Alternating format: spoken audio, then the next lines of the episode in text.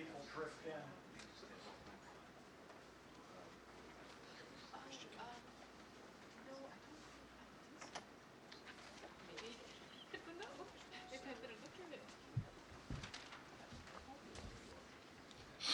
Well, good morning, everybody. Uh, and thank you uh, for joining us today uh, at the Atlantic Council. Uh, my name's Dick Morningstar.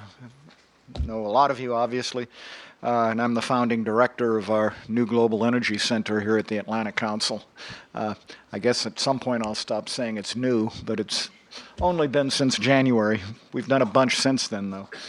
But I'm pleased to welcome you here uh, for uh, today's event, uh, which is being held in recognition of European Climate Diplomacy Day. Uh, and it's really, uh, I feel, and I know everybody here at the Council feels, uh, really feels honored that the EU delegation would want to work with us to, do this, to do this event today. Um, this is also the third event in the uh, Global Energy Center's Road to Paris Climate Series, which focuses on the priorities and challenges of reaching a global climate agreement leading up to the COP21 negotiations in Paris this December. Uh, today's issue is a little bit different, but critically, I think, critically important, and it's too often ignored. Uh, which is the relationship between uh, climate change uh, and global security, and the hu- huge number of areas where they, uh, where they intersect. Uh, we have an outstanding group of experts here to discuss these critical issues. Uh, and uh, to, the way it'll work, today's panel will be preceded by introductory remarks by uh, David O'Sullivan, the EU ambassador, and then Ambassador Gerard Araud uh, will be make the keynote remarks, the French ambassador to the U.S. Then Daniel Chiu, uh, who is uh, the deputy director of the Brent Scowcroft Center, will moderate the discussion with uh, and introduce the panelists at that time. Uh, Daniel, uh, for those of you who who don't know him, uh, is formerly Deputy Assistant Secretary of Defense for Strategy and Force Development, uh, and he led the work both in 2010 and 2014 uh, on the quadrennial defense reviews and then the 2012 Defense Strategic Guidance. So he's been intimately involved in uh, the issues relating climate and security. Uh, I'm honored to introduce uh, Ambassador O'Sullivan, who will then introduce, after his remarks, Ambassador Araud. Uh, I've known uh, Ambassador O'Sullivan since 1999 uh, when I was in uh, Brussels. Uh, if I went through his whole biography and all of the things that he's done with respect to the EU, uh, and it, we'd be here till 2:30 this afternoon. Um, so, so I, I won't I won't do that.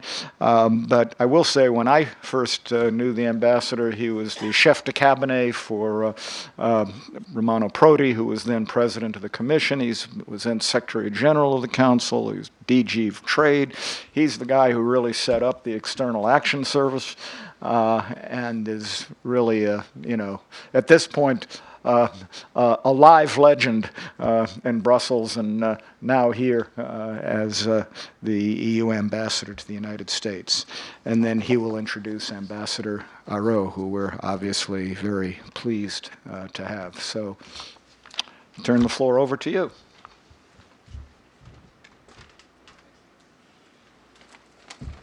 Well, thank you, thank you very much. You, you, promised you weren't going to read out my CV, and then gave a sort of slightly abridged version of it. But uh, uh, good morning, ladies and gentlemen, and uh, happy Climate Diplomacy Day. Uh, this is indeed uh, uh, an effort by the, the, European Union to raise consciousness across the globe, quite literally, uh, of the seriousness of climate change issue and the consequences it has for us all.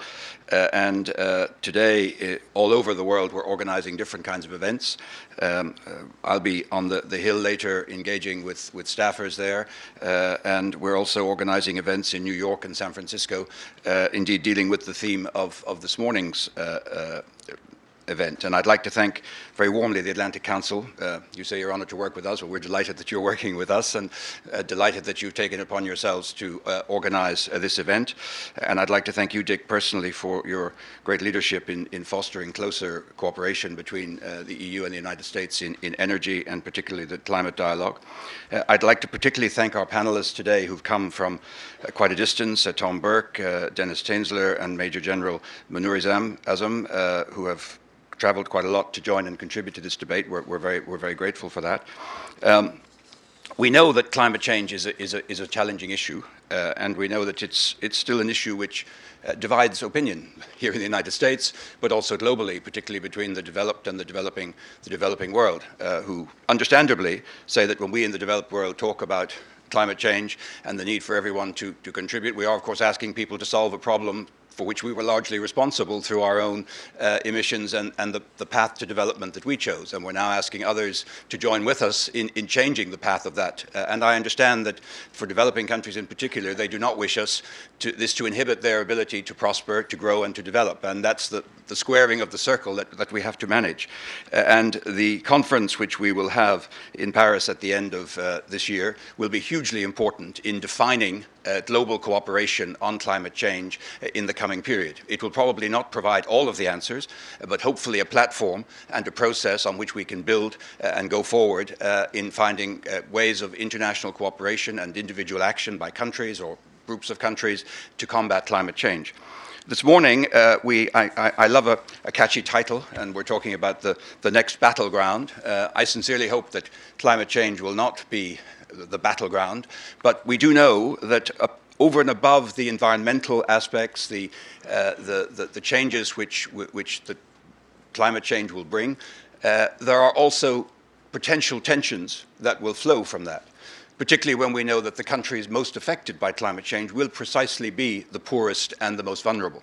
And when you combine that with uh, other issues such as demand for scarce resources, uh, urban uh, environmental degradation, uh, unequal economic development, population growth and movement, migration, uh, and rapid urbanization, this does have the capacity to generate new security threats and risks. And this is, I think, something that we also uh, need to think about uh, as, we, as we look forward.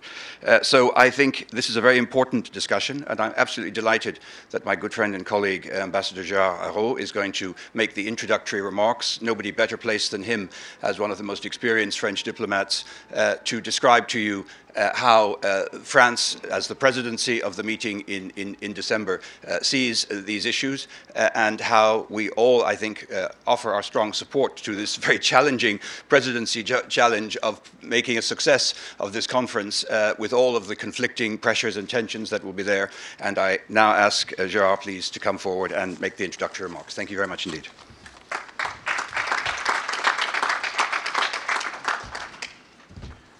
Good morning, and thank you very much, uh, David. Thank you very much, Ambassador Morningstar. And um, I'm a bit destabilized because you refer to a battleground, and uh, this week I prefer not to speak about battles, and uh, you know, especially tomorrow, uh, which will be, as you know, the 200th anniversary of a battle I forgot the name of. Actually, uh, the battle I, I, remember is the battle of the 14th of June. You know, I think we celebrated the Battle of Friedland, the victory of Napoleon on Russia and Prussia. You know, that's the anniversary I want to remember. That's, that's a good battle. Thank you. Uh, we are, uh, of course, we are delighted to associate the French embassies to this uh, European Climate Diplomacy Day, and uh, that we will celebrate in nearly 60 countries. As David said, towards the end of this year, France will host the 21st United Nations uh, Climate Conference. What is the aim? It's to reach a universal agreement that will limit the rise in average global temperature to 2 degrees Celsius compared to pre-industrial period by the end of the century. We, we think there is a real hope for success. As the president of the conference, the COP21, the role of France will be to facilitate a, a compromise between 196 parties. In the negotiations, the differences among countries that are at distinct stages of development necess necessitate differences of approach. Yes, strong common interest unite us. And one example is the impact of climate change on our shared security. The climate has always posed threats to security. Climate disruptions upsets the full range of economic and social equilibrium, and it therefore threatens countries' internal security. I don't know if you read, I, I read a, a, great book called, I guess, The Global Crisis, written by uh, the, an excellent, I think, British historian, Geoffrey Parker, about the climate crisis of the, 18th, of the 17th century. And it shows when there are, when there is a climate disruption, and there was a climate disruption at the end of 17th century, it's called the Little Ice Age, you know, it has incredible consequences on the, the, the, life of the countries. In France, for instance, historians have shown that the disastrous weather in 1788 caused the food crisis that contributed to the outbreak of the French Revolution. And by an incredible coincidence, I'm not sure it's a coincidence, the price of bread in France has, has reached its highest level in the 18th century, the 14th of July, 1789. More recently, in 2005, Hurricane Katrina wreaked havoc that led to disturbances in civil order and the deployment of the army on American soil. Beyond borders, climate change can stoke international conflict over the control of vital and increasingly scarce resources, for instance, water. Examples of this include the tensions among Egypt, Sudan, and Ethiopia over the Nile and its tributaries, between Israel and its neighbors over the Jordan River basin, and among Turkey, Syria, and Iraq over the Euphrates. Another source of insecurity is the massive displacement of people. By making certain areas uninhabitable, droughts and rising water levels uproot entire populations.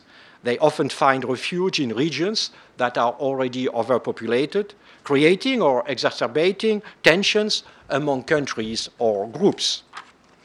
When uprooted, such populations can, fail, can fall prey to radical movements.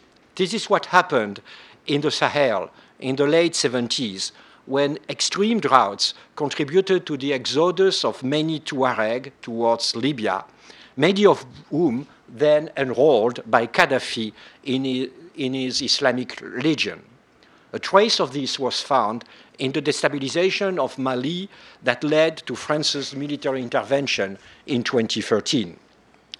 Threats to peace and security will increase in both number and intensity if the rise of temperatures exceeds 2 degrees Celsius. And this rise will happen if we fail to act or take insufficient action a climate disrupted planet will be an unstable one. And again, there is nothing abstract about this risk.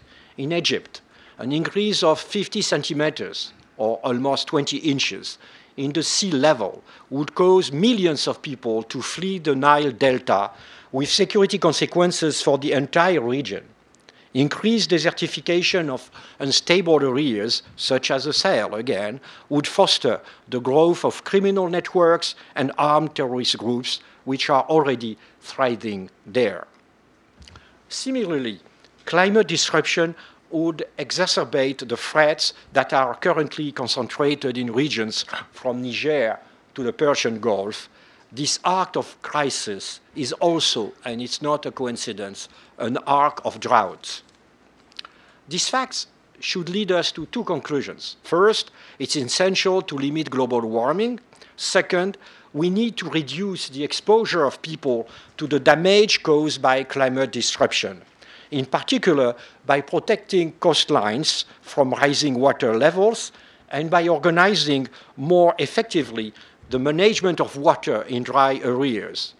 In the language of international negotiation, this is called adaptation a topic that has not always received the attention it deserves. Adaptation must be a central focus of the agreement that is to be reached at the end of 2015. The massive use of fossil fuels, coal, oil, gas, has accelerated conflicts ever since they have been central to our economies. fossil fuel deposits are very une unevenly distributed, leading to dependency, jealousy, and of often violent competition. It shouldn't be forgotten that control of coal resources on both sides of the Rhine was a core issue in the conflicts between France and Germany. It is thanks to the European coal and steel community and to the reduced depend dependence on coal that these rivalries have disappeared. Today, at the very gates of Europe, control of natural gas supply routes is also at the center of conflicts that threaten to destabilize our continent, as demonstrated by the gas war between Russia and Ukraine in 2009.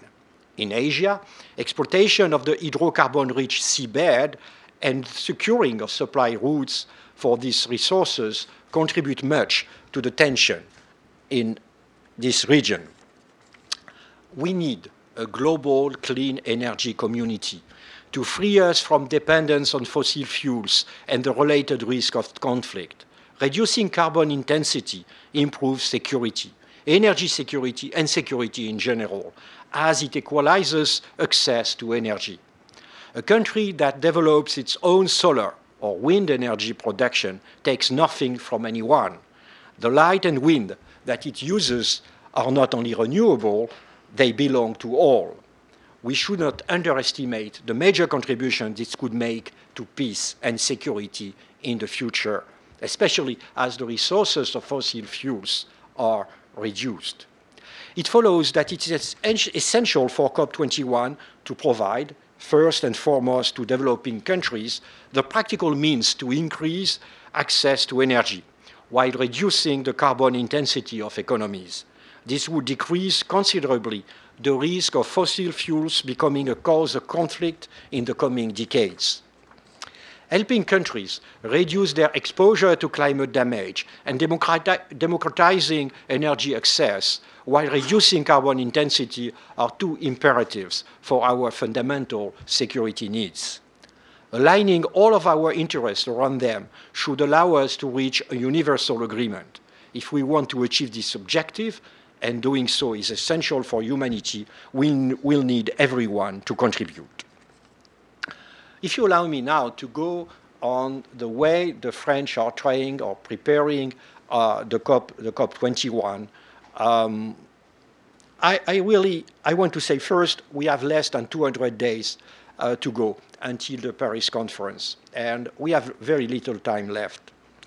The good news, and I think in comparison uh, with what happened in Copenhagen, is that there is a general mobilization of all the parties of all the, the, the countries.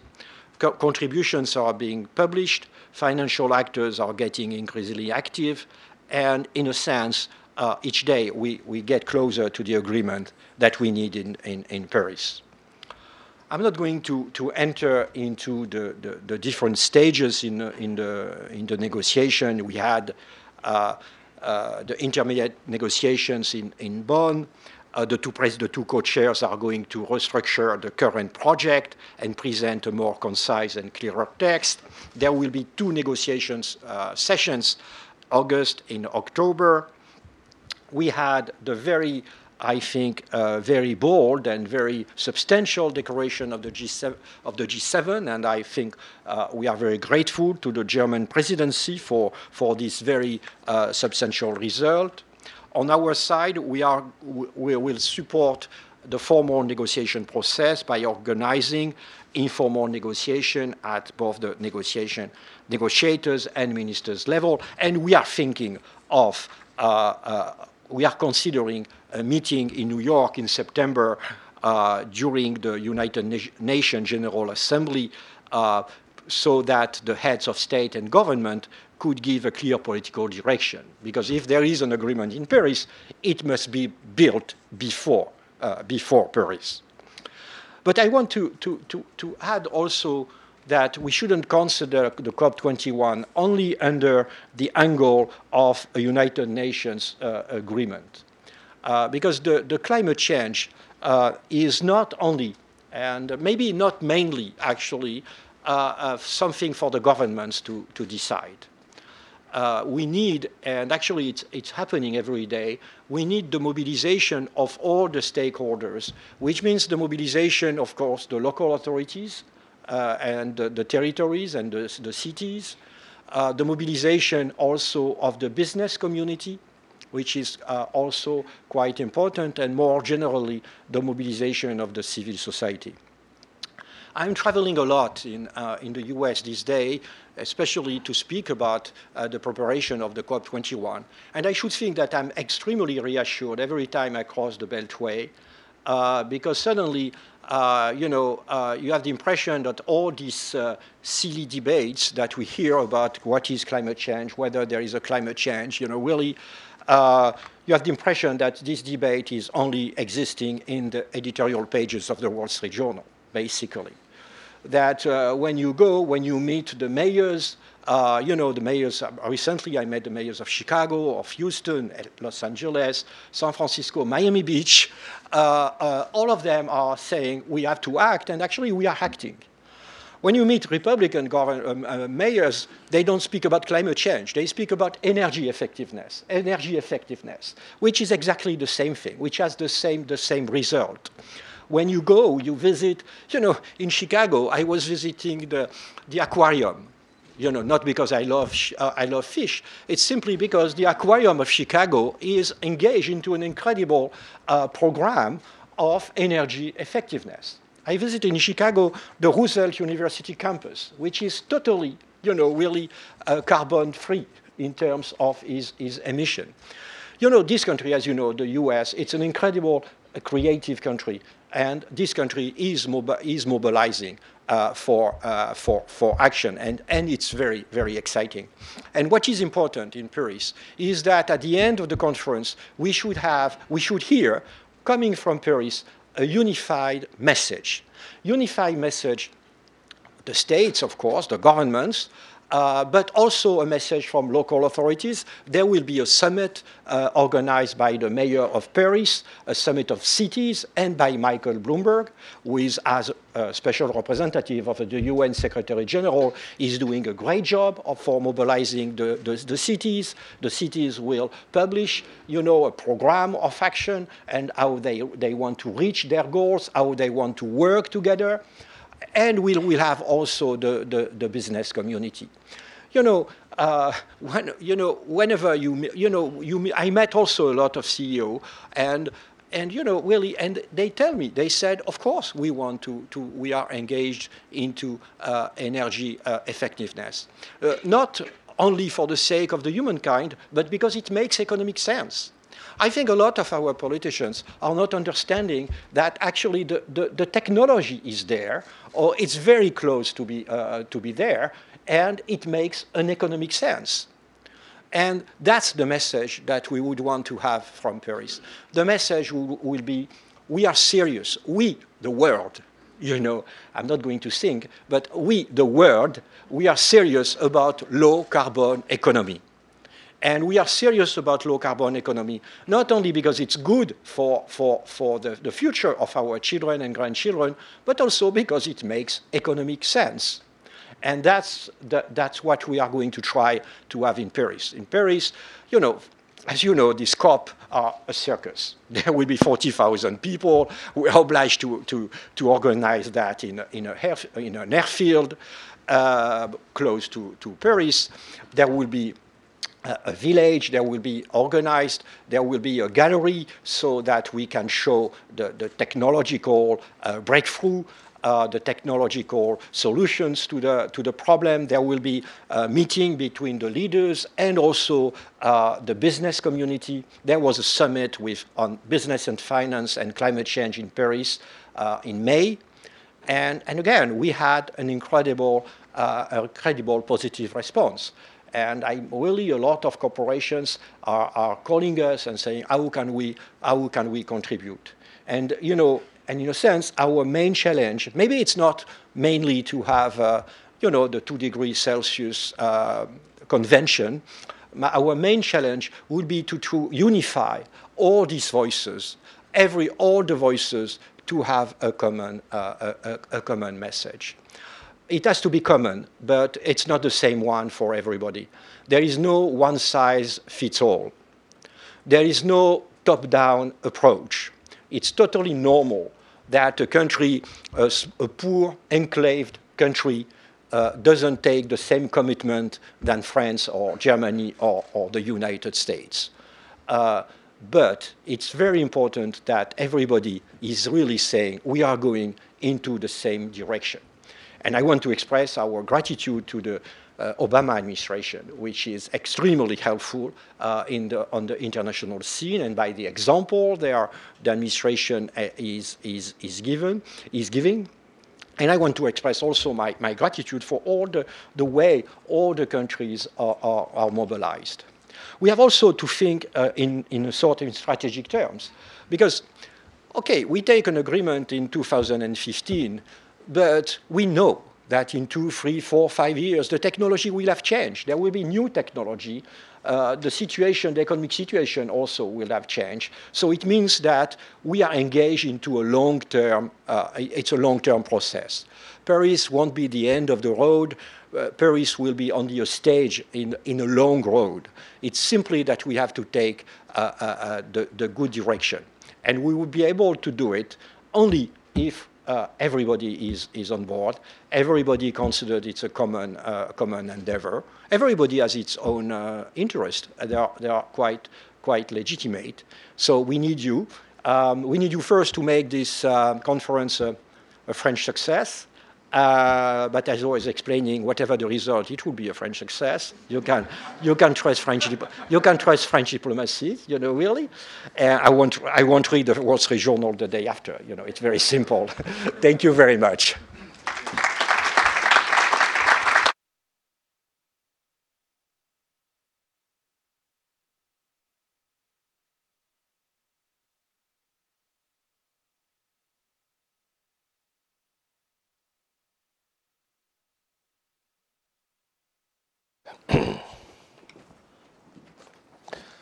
So good morning, everybody. And uh, on behalf of the Scowcroft Center for International Security, let me uh, join Ambassador Morningstar and the Global Energy Center in welcoming you to the Atlantic Council. Uh, we're both very pleased uh, that you've all joined us, and I'm extremely pleased to uh, be here with you all, particularly uh, on the event of this EU Climate Diplomacy day.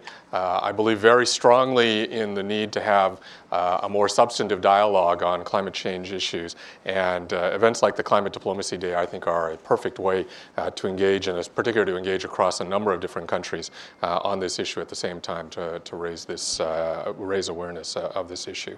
as you know, the panel and I are here in particular to talk to you about this nexus between climate change and security, something that you've been hearing a lot of, in particular uh, here in Washington and in particular uh, of late. Uh, my former job, as, uh, as Ambassador Morningstar mentioned, is deputy was Deputy Assistant Secretary of Defense for Strategy. Normally, when I tell that to people, the next question they ask me is, so what do you really do in the Pentagon? Which is a pretty legitimate question. And what I try to say in more descriptive terms is I do long-term planning in the Pentagon. Strategy is about long-term planning.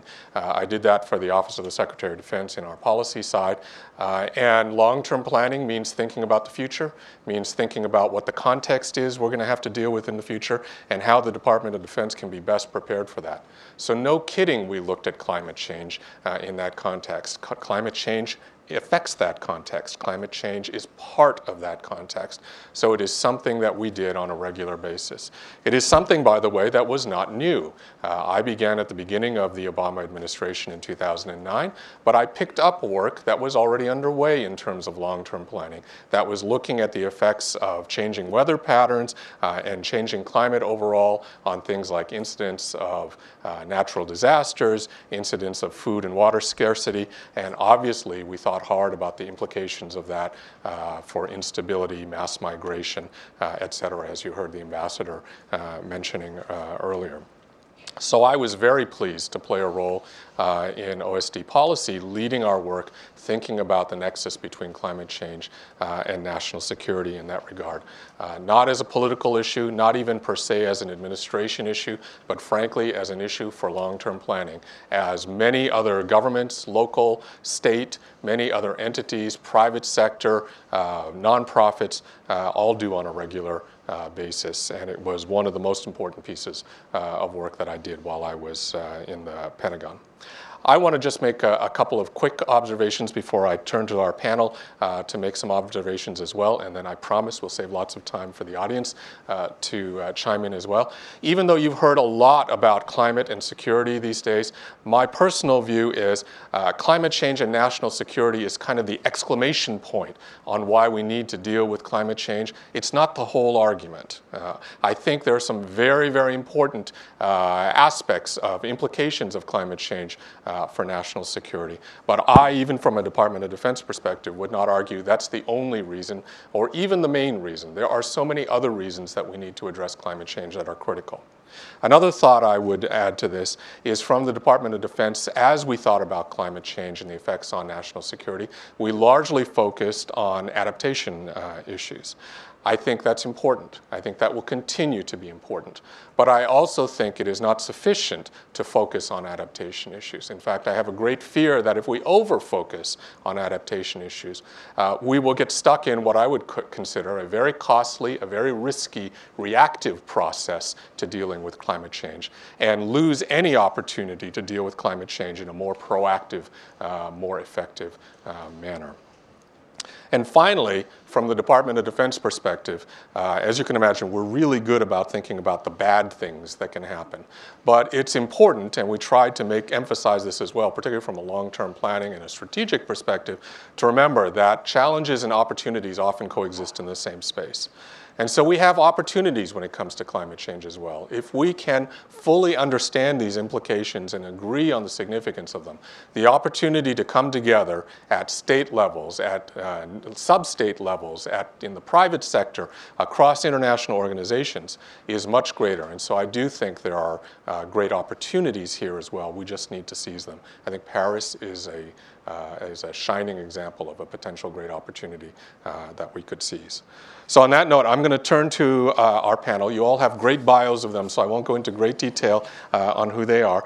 But I'm going to start with Sharon Burke, uh, who is a good friend and about the best colleague you could want in a place like the Pentagon, uh, trying to deal with all of the different I don't know what to call it, crazies going on, fun, thank you, uh, in the Pentagon. And she was at the time Assistant Secretary of Defense for Operational Energy and is now over at the uh, Center, uh, New America Foundation, uh, also looking at energy issues. And Sharon, would you like to say a few words as we kick sure, off? Sure, thank you. And it, it's a pleasure to be able to thank you publicly. Um, you know, the, so much goes on behind the scenes. And when the Secretary of Defense's top strategist takes climate change and energy issues seriously, it makes a big difference. So thank you very much for the pleasure of working with you. Um, and, and Ambassador Araud, that was very excellent remarks. And I think one of the things you laid out that's really important for us talking on this subject is there's a human security issue here and a national security issue. And they're not always the same, they're not always different, but it's important to understand it in that light, that there's a broader range of challenges and threats to human security, and it's appropriate to talk about them in that sense. And it's of those migration issues, it's access to energy, access to water. Those are the things that cause instability at a very fundamental level. That is security. It's not necessarily a military issue. And it's important to keep that in mind that how you address that fabric of risk and threat and insecurity requires a lot of different national tools. Now, on the other hand, there is a genuine national security issue here and a role for militaries. So you don't want to militarize the human security context, but you do want to take uh, stock of the fact that militaries have a role. Militaries are very large institutions in most societies. They're very competent institutions in many societies. They play a very important part. So it's important to understand what their genuine role is. And it has to do with the way they do business and the business they do. And I'm delighted to see the Deputy Assistant Secretary of the Army here. You knew I was going to call you out, Richard Kidd, because the Army's just put out a new strategy uh, for sustainability and security that really sets a good mark on this because it's looking at the Army is a big institution that does a lot of business, how it buys, what it, what it buys, how it adapts with all of its you know, huge amount of properties, how it adapts to climate change matters, makes a difference. It's, uh, it, it sets a mark again for change and for what adaptation can look like. Um, so that's the Department of Defense is doing really well on that. But when it comes to what the business is, it gets a little more complicated. So, of course, the business is fighting wars and preventing wars. Um, the best thing you can do to cut emissions for climate change is don't go to war. So you got to be realistic about the fact that war is a consuming and, uh, and uh, a consumptive and destructive enterprise no matter what. So first, I commend our diplomats for all you do to keep us out of wars. That's a great climate change strategy for adapting and preventing emissions. However, we're human beings, there's going to be war. how we think about what causes conflict and war, we must, in the way that Dan did, we must take all of these factors into account and understand how, what the new realities are. I think of in terms of new realities, new missions, and new effects. So effects on the built environment, effects on the operating environment are very important for military insti- uh, in organizations. New realities, the way that all these influences are going to affect geopolitics and also the cryosphere, the Arctic, those are new realities. And then new missions. Humanitarian disaster relief missions are military missions. They're core missions for the Department of Defense in the United States but also what I think of as sort of non-point source conflict, that all of these things feed into the fabric of conflict, and that that's where I think certainly our Defense Department needs to do a better job is in understanding how all of these influences end up creating conflict and instability and humanitarian disaster relief missions and what we need in terms of force posture, so where you put your militaries, force structure, what they look like, what kinds of equipment they have, are we prepared for this climate changed world? And that's where I think we in the United States still have some distance to travel. So it's, it's uh, looking at all of the things that you laid out, Ambassador. I think that's sort of the national and human security dimension that I think a lot about. Great, thank you, Sharon. Next, we have Tom Burke, who is the founding director and chairman of E3G, or Third Generation Environmentalism, a great uh, organization that I had an opportunity to work for when I was uh, DASD and uh, DoD, uh, helping to connect us with our European counterparts, uh, both in uh, ministries of defense uh, throughout Europe, but also the EU uh, itself, so that we could collaborate more on climate insecurity and take best practices and lessons learned from each other to improve our work in that area. Tom? Dan, thank you very much for those comments. Um, and let me just pick up exactly, Sharon, where you left off, and I think very useful distinction between uh, human security and national security as two different avenues to approach the same problem and, and maybe just to make a, an observation which kind of makes the link between those two, which is, is there aren't any hard power solutions to climate change. There's no hard power tool you can use to get the world to get rid of its carbon. But there will really will be hard power consequences if we fail uh, to deal with the problem of climate change. So I think those we need to use both those avenues to approach it, bearing in mind uh, that thought. I had three other, just as it were, starter thoughts um, uh, that right. One of them picks up off what the ambassador was saying about migration. Europe has a long history of migration, a long history of dealing with the consequences of uh, a climate that's not very compatible with human interests and human expectations. And one of the, the pieces that's now really big issue for European governments everywhere and very difficult is the half million or so people somewhere around the southern, eastern, uh, western, eastern coast of the Mediterranean who want to come to Europe. That's at the a temperature which is just beginning to approach one. The one thing that's absolutely clear is we move between one and two, those pressures are going to become much more intense on Europe. Now, when you look at the political consequences of those pressures in Europe, they're partly what's driving the rise of the nationalist, populist movements why does that matter? Well, it matters for lots of reasons, but in particular, it matters because Mr. Putin sees those movements as opportunities to divide in Europe. So there's a really dangerous uh, uh, opportunity being created for mischief making in Europe, which will get worse if the climate change continues to drive lots of people into the south and east of uh, uh the Mediterranean. Uh, a second observation in the same context, China has probably got the biggest uh, economy that is really vulnerable to a changing climate. Something it seems to me the Chinese government has been aware of, actually for longer and in some ways more deeply than most other uh, governments. The Chinese government doesn't need, it certainly doesn't think it needs, uh, a good relationship with America in order to preserve free passage in the South China Sea. But it does understand, as it was shown by the meeting between Obama and Xi, that it needs good relationships with America in order to achieve a climate that will not destroy the Chinese economy.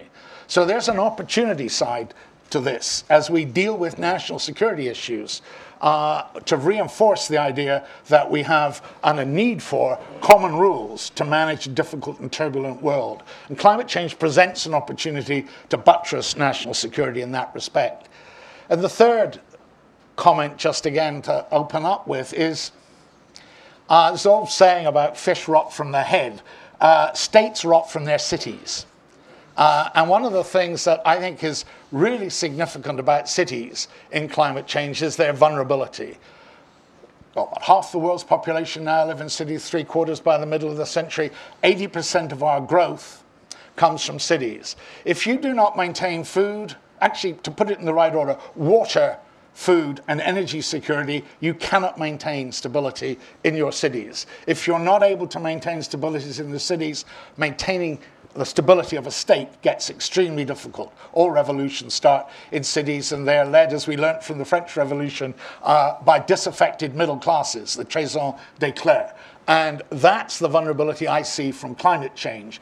As a changing climate puts real pressure on water prices, on food prices, and uh, uh, makes energy, maintaining energy security more difficult. Uh, one of the stories that really focused my attention on this recently was a uh, story about a armed gang hijacking a tanker in Sao Paulo. Which what, what's exceptional about that? Well, the only thing exceptional about that was what was in the tanker. It was water. Uh, and we have not understood the vulnerability of much of the world. And what's more, much of the world on which we depend for our future growth, which is the bottom two quartiles of those urban populations that are vulnerable to the effects of a changing climate. The two hurricanes that hit the Philippines cost about 12.9 billion in uh, dollars in uh, uh, damage. That Uninsured damages, by the way. So that's money taken absolutely out of the base of growth. That's money the Filipinos won't be spending on soap or shampoo or uh, uh, sweets. And so we have to understand that this is not a separate, it's not just their security. Our security, because of an interdependent world, is deeply tied up in uh, preserving the security of those cities. Thank you. Great points, Tom. Thank you. Uh, next, we have Munir, Munir, Munir Ruzaman. I'm sorry. Yes. I, I, You got it I right. do that every time I, I see you. I apologize. Uh, retired Major General from the Bangladesh uh, military, but also uh, Chairman of Global Military Advisory Council on uh, Climate Change. Uh, Munir, Munir and I had the uh, pleasure of uh, playing a game together in uh, India just uh, a couple of few months ago.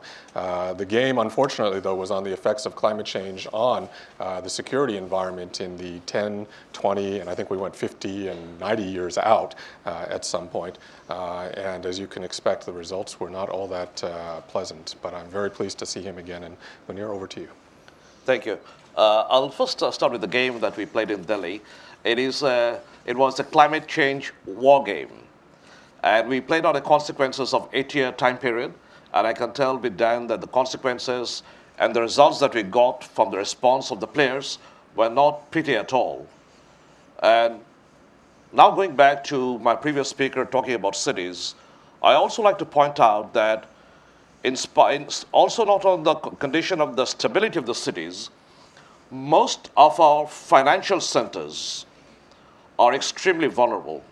Cities like Shanghai, cities like New York, London, all these cities who control our international financial stock exchanges and the very sensitive financial institutions are extremely vulnerable.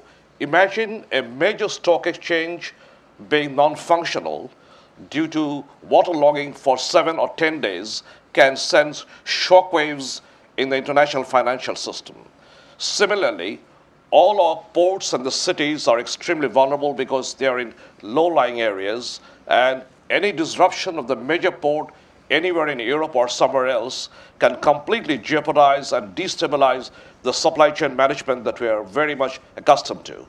So, in terms of the stability of the cities, they're not only vulnerable to the internal stability of the cities themselves, they are extremely sensitive to the international system and it can completely destabilize. I've been often asked what worries me most amongst many of the security consequences of climate change. Coming from that part of the world where I live, one of the biggest consequences that worries me is human displacement and migration. And we have only seen the tip of the iceberg. We are yet to see the real sense of the migration and displacement that can come as a consequence of climate change. Imagine the condition of my own country, Bangladesh, which is one of the frontline countries in the face of climate challenges. According to the IPCC's report, a one meter sea level rise will take out 20% of Bangladesh's land mass to the sea. A country of the size of Bangladesh, with a population of 170 million people, so naturally the National Climate Change Strategy paper of the government has analyzed and said that if 20% of Bangladesh's land mass is lost to the sea, it will create a climate refugee population of anything between 30 to 35 million people. We have talked about thousands, we have talked about hundred thousands, we have never talked about mass migration of millions of people happening at one time. And if that happens, it can not only destabilize a particular country, it will destabilize the region with grave consequences to the international security system. Because any country which has uh, creates this number of refugees, these are also weak and fragile countries, and they don't have the internal capacity to absorb these people. I will touch upon one other point before I hand over to the next speaker. We also not analyze the consequences of countries which will vanish completely. Imagine countries like the Maldives or the number of island states in the Pacific, they will completely disappear. It has not only human consequences to security, from the human security dimension, it has grave destabilizing impacts from the international legal system. What will happen to the, international, the water over which they existed once? Will that remain the sovereign national waters or will that become international water? Imagine a shifting of the baselines will completely jeopardize the maritime boundary regime that we have built on UNCLOS. So we will have a complete destabilized maritime boundary issues in the world. We cannot even solve the South China Sea issues. Imagine we completely destabilize the whole maritime boundary regime of the world. It will destabilize the international system to a degree that we may find it very difficult to manage on a very long term basis. So, therefore, we have consequences from various of these issues which are not only linear in nature, but they have multiple consequences or secondary consequences or what I call consequences with the consequences. And those are the scenarios that worries me most. Thank you. Thank you, Manu. Last, definitely not least, because I'm pretty sure we just arranged the panel alphabetically, is Dennis Tänzler, uh, formerly from the German Foreign Office and now Director of International Climate Policy uh, at Adelphi. Yeah, thank you. Um, when I um, read the, the program the other day and um, how the framing with a battleground, I, I just came to my mind um, that this is, of course, not the way, not the narrative I would like to associate with a climate policy approach uh, to avoid any kind of um, battleground. But in fact, of course, um, and this is basically uh, the bottom line also of, of um, the uh, approach of my institute, is that um, the, our carbon footprint um, could not um, uh, define and dictate um, the conditions of peace and stability. And that is the reason why we have been focusing on the question of climate security for quite some, some years now. And I'm, I'm really grateful that the overall importance of adaptation was already mentioned as, as, as one part of this climate um, policy agenda. Um, we are pretty clear that for, for, our, um, uh, for the outcome um, of the Paris um, conference at the end of uh, this year, the mitigation question is of utmost importance. Um, but at the same time, it's more and more obvious that um, adaptation and also the question of climate finance can be a game changer in order to find global solutions.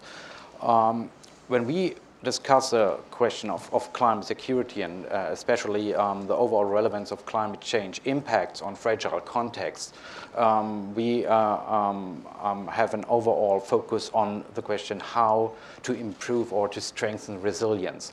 And that is um, at the heart um, also of a report that we conducted, uh, that we prepared um, uh, with, together with partners here in the United States with the Woodrow Wilson Center, but also International Alert and the EU Institute for Security Studies um, on behalf of the G7 foreign ministers.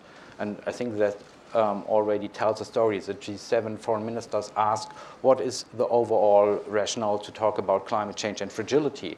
Um, and as part of this report, this is only the executive summary, but there's a more comprehensive um, report coming out next week, also with the launch event here in DC um, is that we um, be very clear about three main um, elements. First is um, we need a, a, sound risk analysis, and we outlined that there are basically seven compound risk, and uh, I don't need to repeat what um, um, my, my, colleagues already outlined, but it's, it's very clear that we are moving, as Sharon said, from human security to the national security. We are talking about lo uh, local resource competition, uh, livelihood insecurity, and but then we move to increasing food uh, prices and, and, the effects um, um, to um, the question of transboundary water um, tensions in, in, in many areas around the world. So this is that, we, that we need to, to have a clear risk analysis here and then based on this, we don't, do not need necessarily to reinvent the wheel when we are talking about different policy approaches, for example, on climate change adaptation, for example, when it comes to development and humanitarian uh, assistance, or the overall uh, um, uh, approach of peace building and, and, and conflict prevention.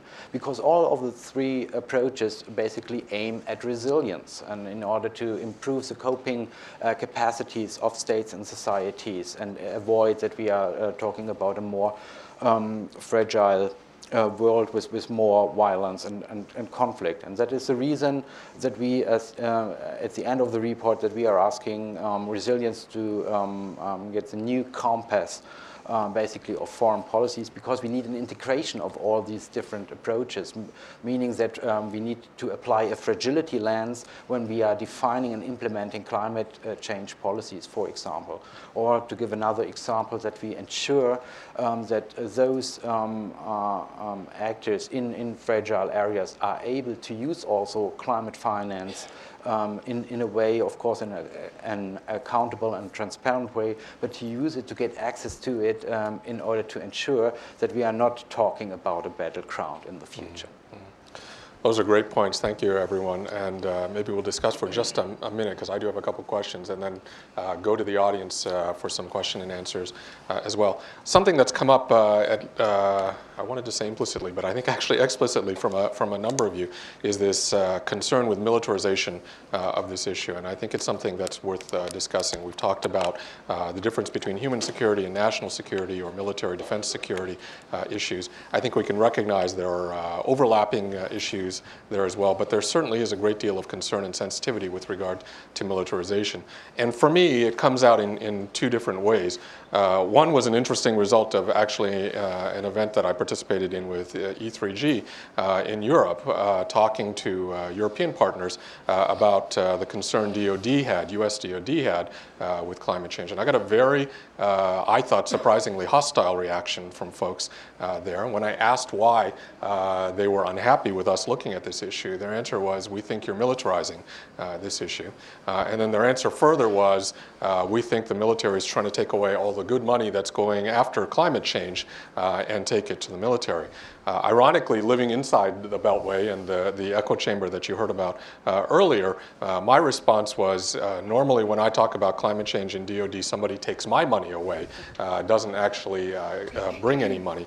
But this concern, certainly across national borders, it's a very different debate here in the United States, as we know, than it is in Europe, about militarization of climate change and how we emphasize the importance of the issue we're talking about here, the nexus between climate change and, and national security, without raising those concerns about militarization uh, is thought number one that I'd be interested in your, your comments on. And then the other is, again, just to reiterate, and I'd, I'd be happy if somebody would tell me I'm just being uh, overly worried about this, is the concern I have, and it's somewhat related to the first point, of an overemphasis on adaptation. So I do worry again, living inside the Beltway, I'm using that as a precondition for many of my comments here, that we will become overly reliant. We will say, adaptation, yes, got that. We'll try and fix things in the near term, and we'll continue to push off the longer term uh, issues.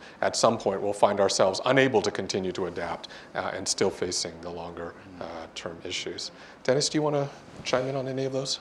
Um, yeah, maybe on the on the latter point, um, um, when we um, came up with our first study on this climate change and conflict um, um, over a decade ago, as part of the climate negotiations, they told us basically, "Oh, uh, please do not focus on adaptation because we have a strong mitigation right. message that we need to fulfill."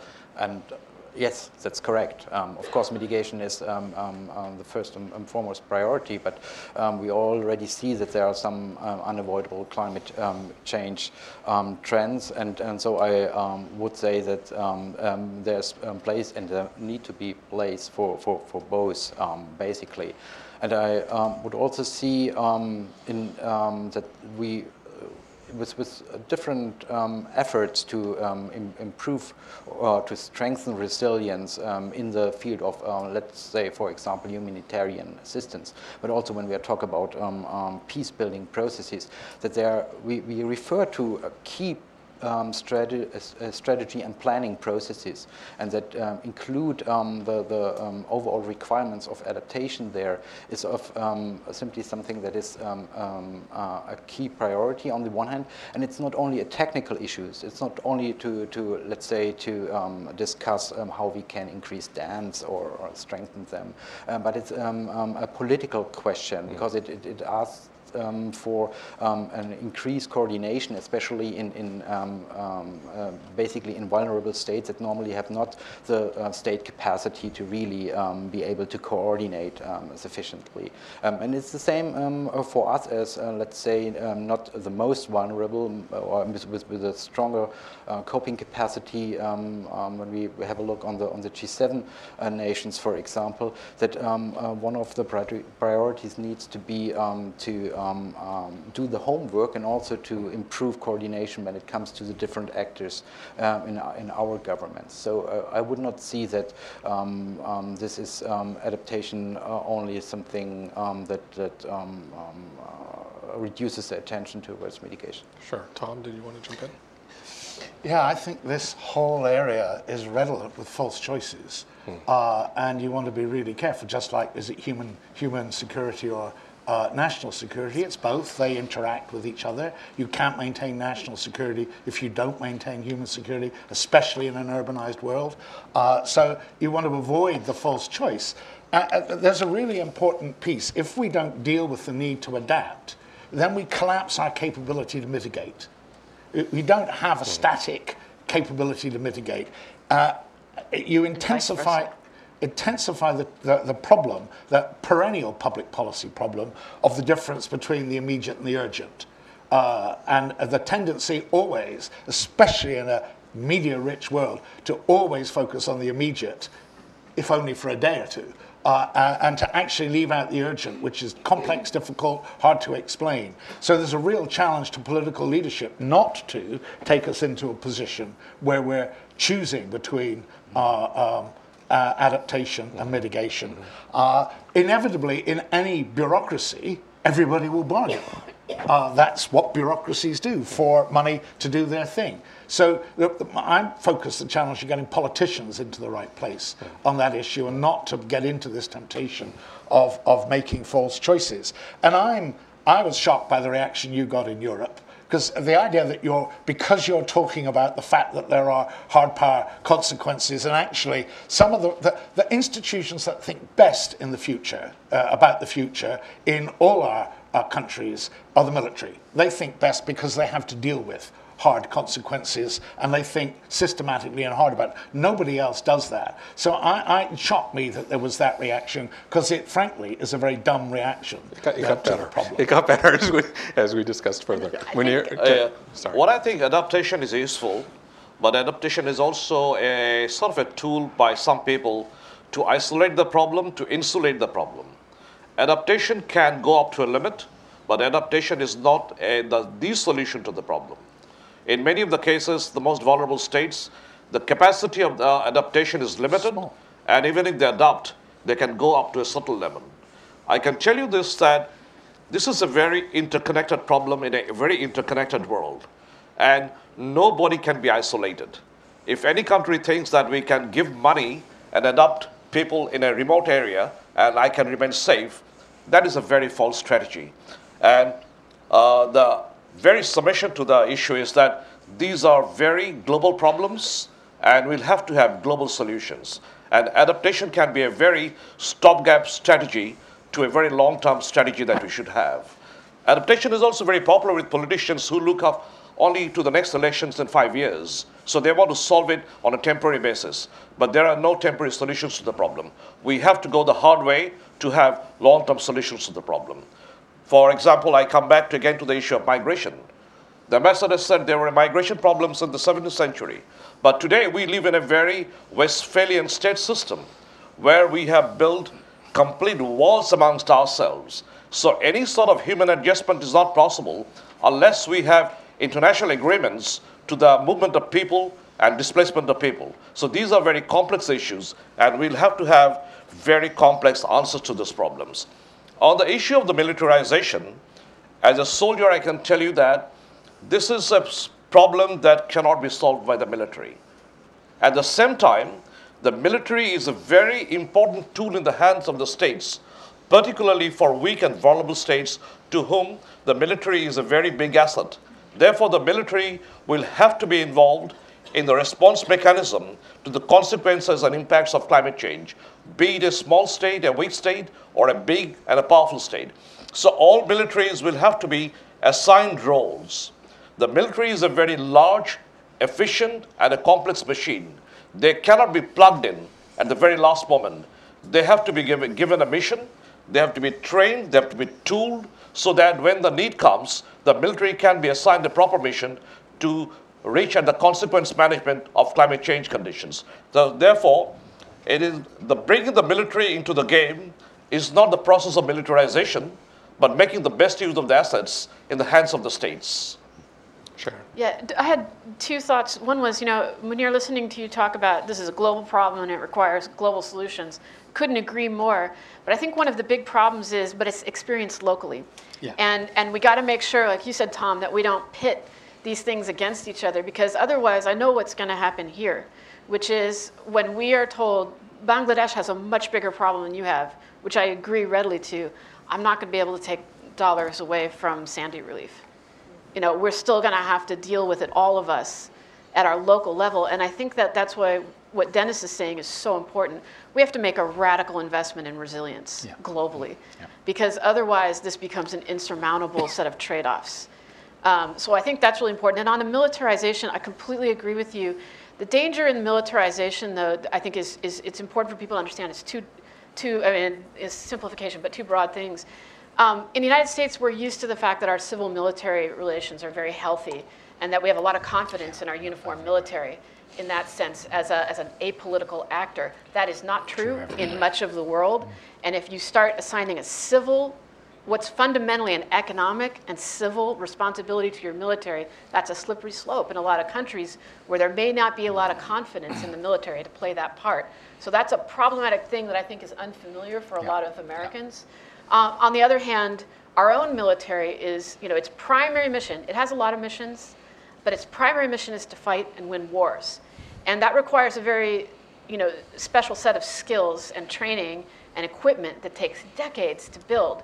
And the, the civil functions of building resilience, um, of, of building civil society, of cutting greenhouse gas emissions, um, that's not what our military is optimized for. And so you run two risks. It's not your most optimal tool for that mission, and also you blunt the tool for what you do need it for. And that's a real danger there. The problem for Americans is that we're underinvested in our other tools of economic statecraft. And you know, that we, we don't, as a, as a polity, do a good job at investing in our other tools of state power. And so we tend to over rely on our military because it's good and because we can. Um, so, I mean, for us, it's a complicated challenge, I think. Yeah, those are those are really good points, and raise the, the last question I wanted to ask the, the group here before we go to the audience is. So we've talked a lot about, and the ambassador led off in his discussions about how you can't address climate change just at the state-to-state uh, level. You really need to think about that whole range of actors, and we've talked a little bit about that here as well. In this area of uh, climate and security, are there some opportunities to reach out? So we, DoD thinks about reaching out to other MODs and DoDs uh, all the time, uh, and to large international alliances and organizations. Are there some other opportunities, again, with a, uh, an eye towards concerns of militarization, uh, that from a security standpoint we can engage not just at the state level, but engage a wider range of uh, stakeholders as well? Any thoughts on that, Dennis? Yeah, I think um, the, the overall relevance of, of cities was um, um, already mentioned. Of, of, course, there are a number of, of, of uh, city-to-city networks already existing with, with large city um, networks, but, but also um, um, more at the, at the community level.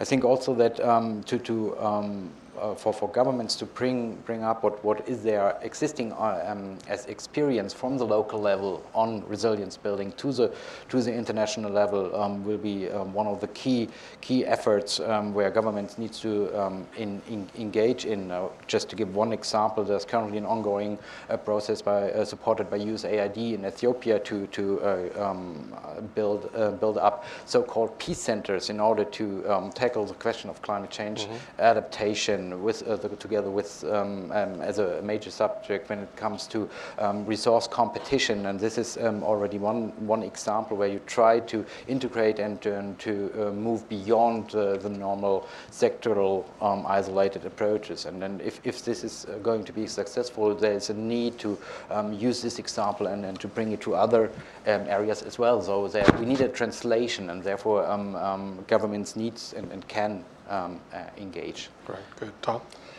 Well, very much picking up on the point of, of cities, and we've got to have a rather more sophisticated conceptualization of national security than simply about interstate relationships. Uh, uh, the problem of failing states is a problem about internal security more, and the cities are the places where you could begin to organize David Kilcullen has written very interestingly about this in, in Out of the Mountains. And what I found quite striking is his focus on how you do that is you have to build community. And therefore you look for projects, the output of which is not just whatever the project output is, but the fact you can get people to work together on. Well, building an climate resilient energy system, a low carbon energy system, is enormously about doing things and can be enormously about doing things at a community level, particularly as you look for electricity in countries that don't have grids. There's an enormous opportunity to think very strategically about the project of building a distributed energy system being part of creating that intrastate security by building community. Right, and again, seeing opportunity in yeah. some of these challenges. Yeah, yeah absolutely. Sharon? Uh, just you know, it's interesting. Um, when you work inside a really large institution like the Pentagon, I think it almost is on its, its own time zone, you know, and it's slower than the rest of the world.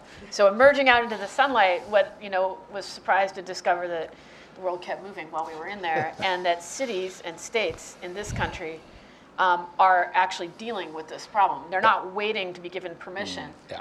By the U.S. Congress because they don't have that luxury. They got to fill potholes. They, they have to prevent floods from being devastating. If that 100 year flood is coming every five years now, they have to do something about it. Mm-hmm. So it's been really eye opening, I think, to come out and realize that the country is on some level dispensed with the political debate that continues and is just dealing with the, the challenge. Can I add a rider to that point, which I very much agree with? It's, it's that it's not going to be enough for the cities to do what they can they're going to have to project much more effectively political power at the national level because this is a vertically integrated problem as well as a horizontally integrated problem. Completely agree. Yeah, California has fabulous targets, yes.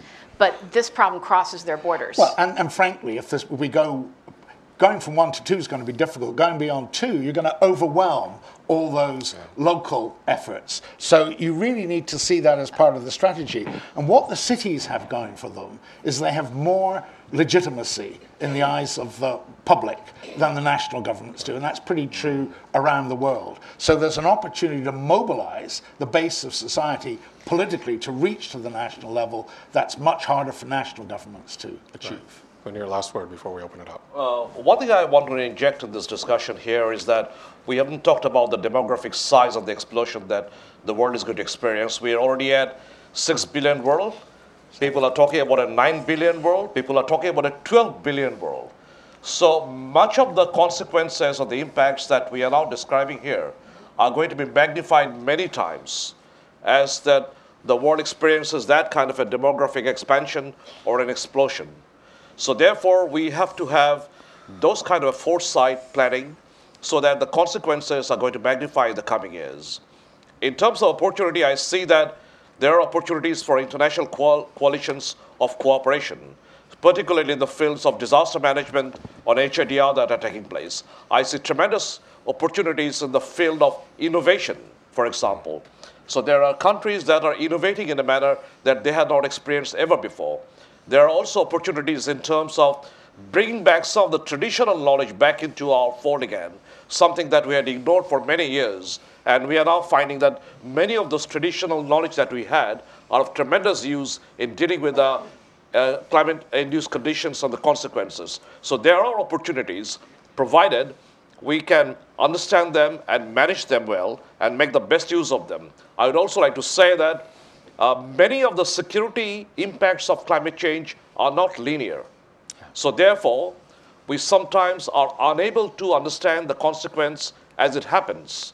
It has multidimensional impacts, and many of those impacts are so subtle in nature that we only come to understand them when they're right directly on our face.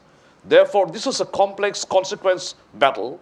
We have to understand, understand them pretty early so that we have the capacity for the consequent management that is necessary.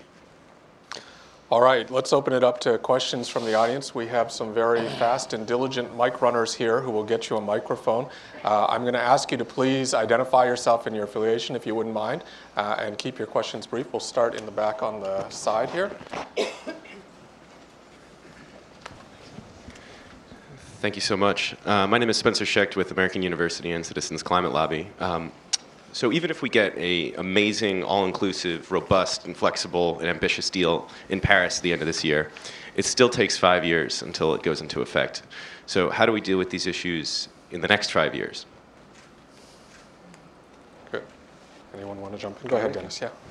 Um, I guess one, one of the, the results of the Copenhagen uh, summit in, in 2009 was, was basically that we are not able to wait for a global deal and, and um, uh, um, just take a wait and see strategy. And um, that for the overall climate change regime, I guess it's fair to say that um, there's a learning curve and that there are different bits and pieces like climate finance, for example, but also the, what we have been discussing on adaptation, where you have, where you have ongoing processes. Um, and um, of course, there is a very important um, signal to come from, from Paris.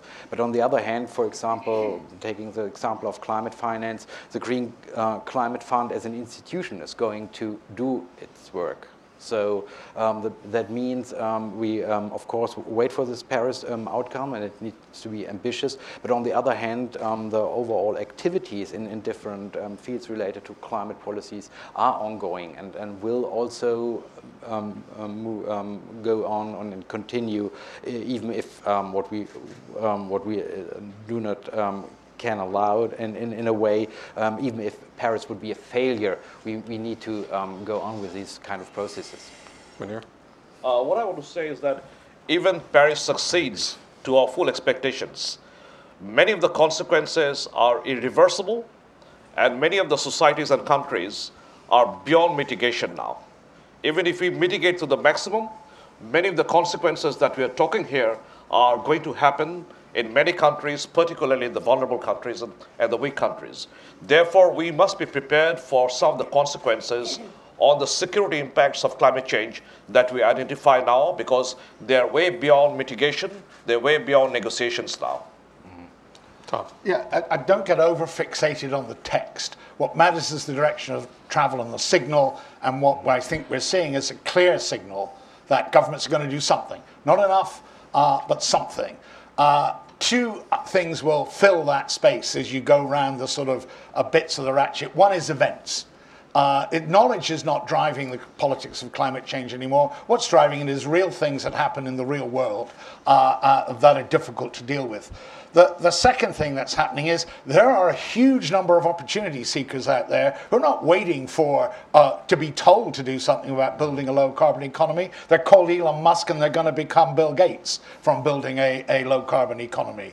And that driver is going on. And as those two things drive forward, the political risk equation for governments gets lower and that makes it easier for them to act. So you're going to see a much more complex ratchet than you would see simply by looking at the text and uh, uh, the way the text changes over time. I think we've got a question in the front here.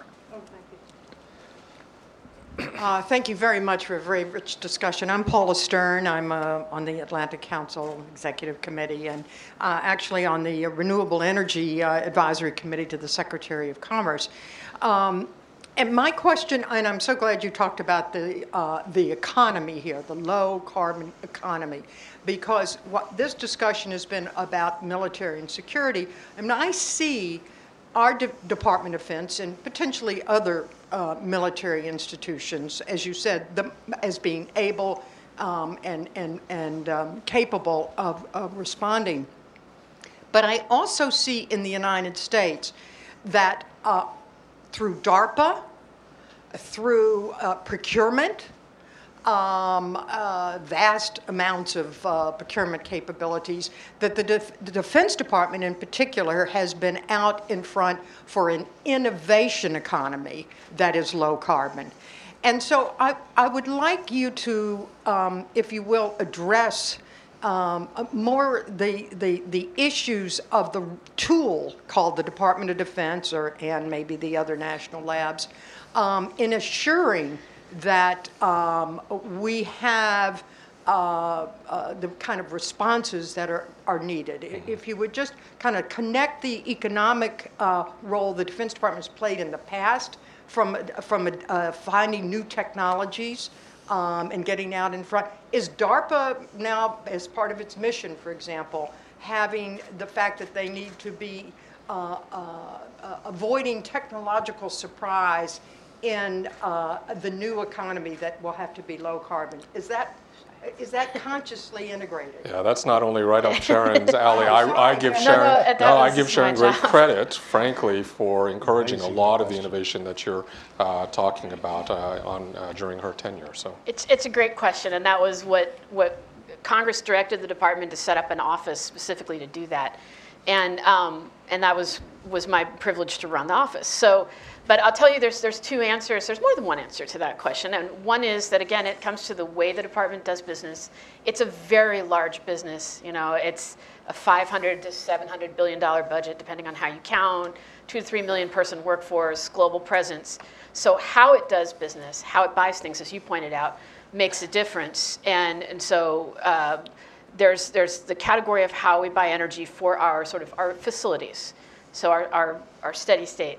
And um, we've, the department has lots of um, executive orders and laws and targets that are set in that area, and lots of tools they can use to be innovative, like energy savings performance contracts and enhanced use leases. And so there's some really great work that goes on there to put renewable energy and energy efficiency at, at US military bases around the world. Where it gets more interesting, um, at least to me, sorry, Richard, um, although this is right up your alley as well, um, is, is in the, the way the missions and the way the department operates, because it's a major consumer of fuel there as well. Um, so, you know, somewhere around 4 billion gallons last year the department consumed in running military missions. And this is where the real innovative power of the Department of Defense has always lain. So when you look at the things that people like to think about, like the internet and GPS, that were primarily started as military technologies, they were to solve a military problem. And when you're solving a military challenge, there's tremendous innovative power there. It has its limits. There won't necessarily be a civilian application. Like we love GPS, but there's not a lot of stealth technology in the civilian world, right? so there's no guarantee that it crosses over. But that's what we were looking for was that sweet spot where to solve a military challenge you need energy innovation. So we were looking at tactical solar for remote outposts. And, and we, the Army, bless them, got it out there to the soldiers who were in dangerous places that were hard to deliver fuel to. And they go through a lot of fuel even if they're not driving. Um, so things like tactical solar, uh, efficient shelters, but then also efficient engines uh, running off of other kinds of energy where you can. Um, you know, we're talking about a military that's got long, long supply lines that are very vulnerable. How do you cut that vulnerability? And energy innovation has great uh, range for doing that. DARPA does not right now have an explicit energy program. But what they are looking at is, for example, is unmanned systems that are using solar. Um, because that gives you a military return on the investment. You get more range, you get more f- staying time in the air. It's quiet. It doesn't have what we call a military signature. You can't see it, right? And all of a sudden, that becomes a military innovation, but it's also an energy innovation because they'll really have to push the pace on solar to get what they want out of it. So DARPA does have um, also some energy storage technologies and other things that are implicit in other military technologies. I personally think that's the way to go. That's how DoD innovates best, and so that's what we were trying to do exactly. Thank you so much. We have another question up here. Senator, welcome. Thank you for joining us. Um, John Warner with the Pew Charitable Trust. Uh, I have uh, been privileged to follow the issue of climate change for a number of years. And uh, I think the forthcoming Paris conference has the potential to begin to move the base of public opinion in our country in a positive way. I was privileged yesterday to be in a meeting with Dr. Holdren, the president's scientific advisor, and he likewise feels that this can be a positive event. And so I bring, uh, particularly to you, Secretary Burke, uh, the question, uh, what is it, or Mr. Chiu, Dr. Chiu, what is the administration doing uh, to try and frame in the legislative arena a positive reaction and perhaps a participatory support of this important conference that's coming up to further foster the president's uh, really major strides in, in climate change?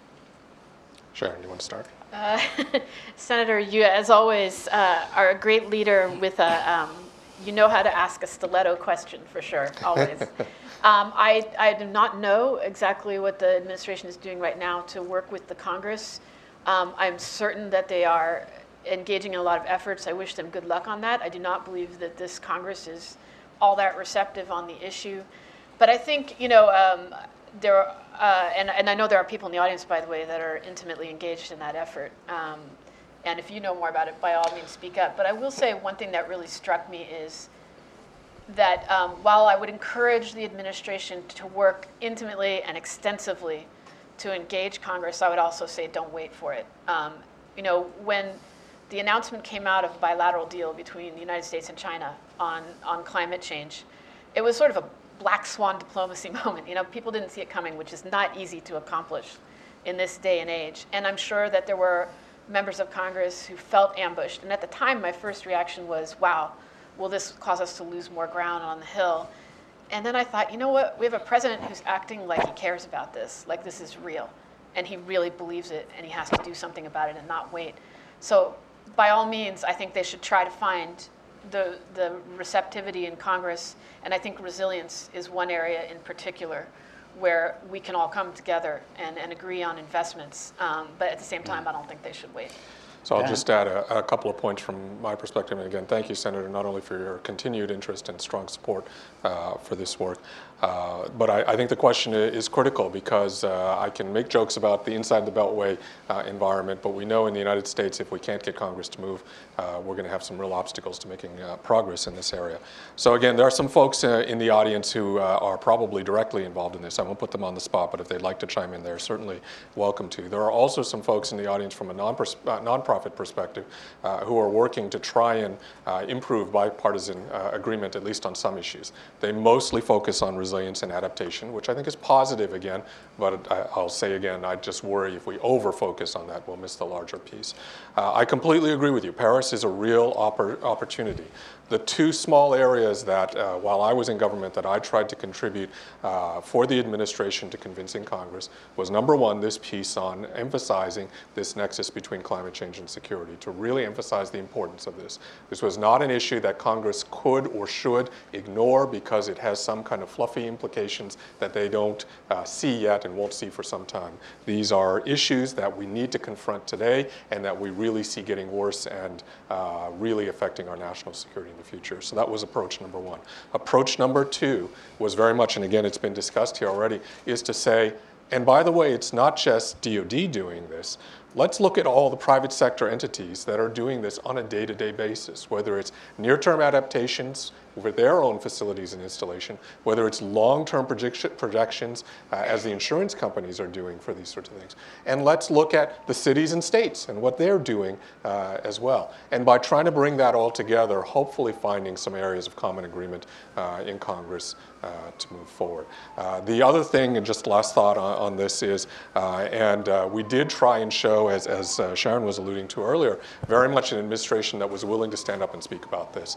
from the Department of Defense to the White House to the State Department to others, all willing to stand up and speak about this because we felt it was, it was important to, I can't remember who coined this phrase, but we thought it was, was helpful to really get it back, the issue back in the light and really be able to have a substantive dialogue dialogue uh, about If we this. could break the fourth wall, though, I'd kind of like to ask you that question because I mean, I consider it just it, uh, something that, that keeps me up at night that this is such a political issue in our country, and how can we get past that? What do you think? I mean, do you think there's room for, for the administration to work with Congress? You would know better than anyone else would. Well, I'd simply observe, quite correctly, you made the observation. Nobody's waiting for Congress the cities, the communities are moving out on their own initiative. But my concern is you've got a potential powerful Congress, and let's put it, all of us have been to Paris.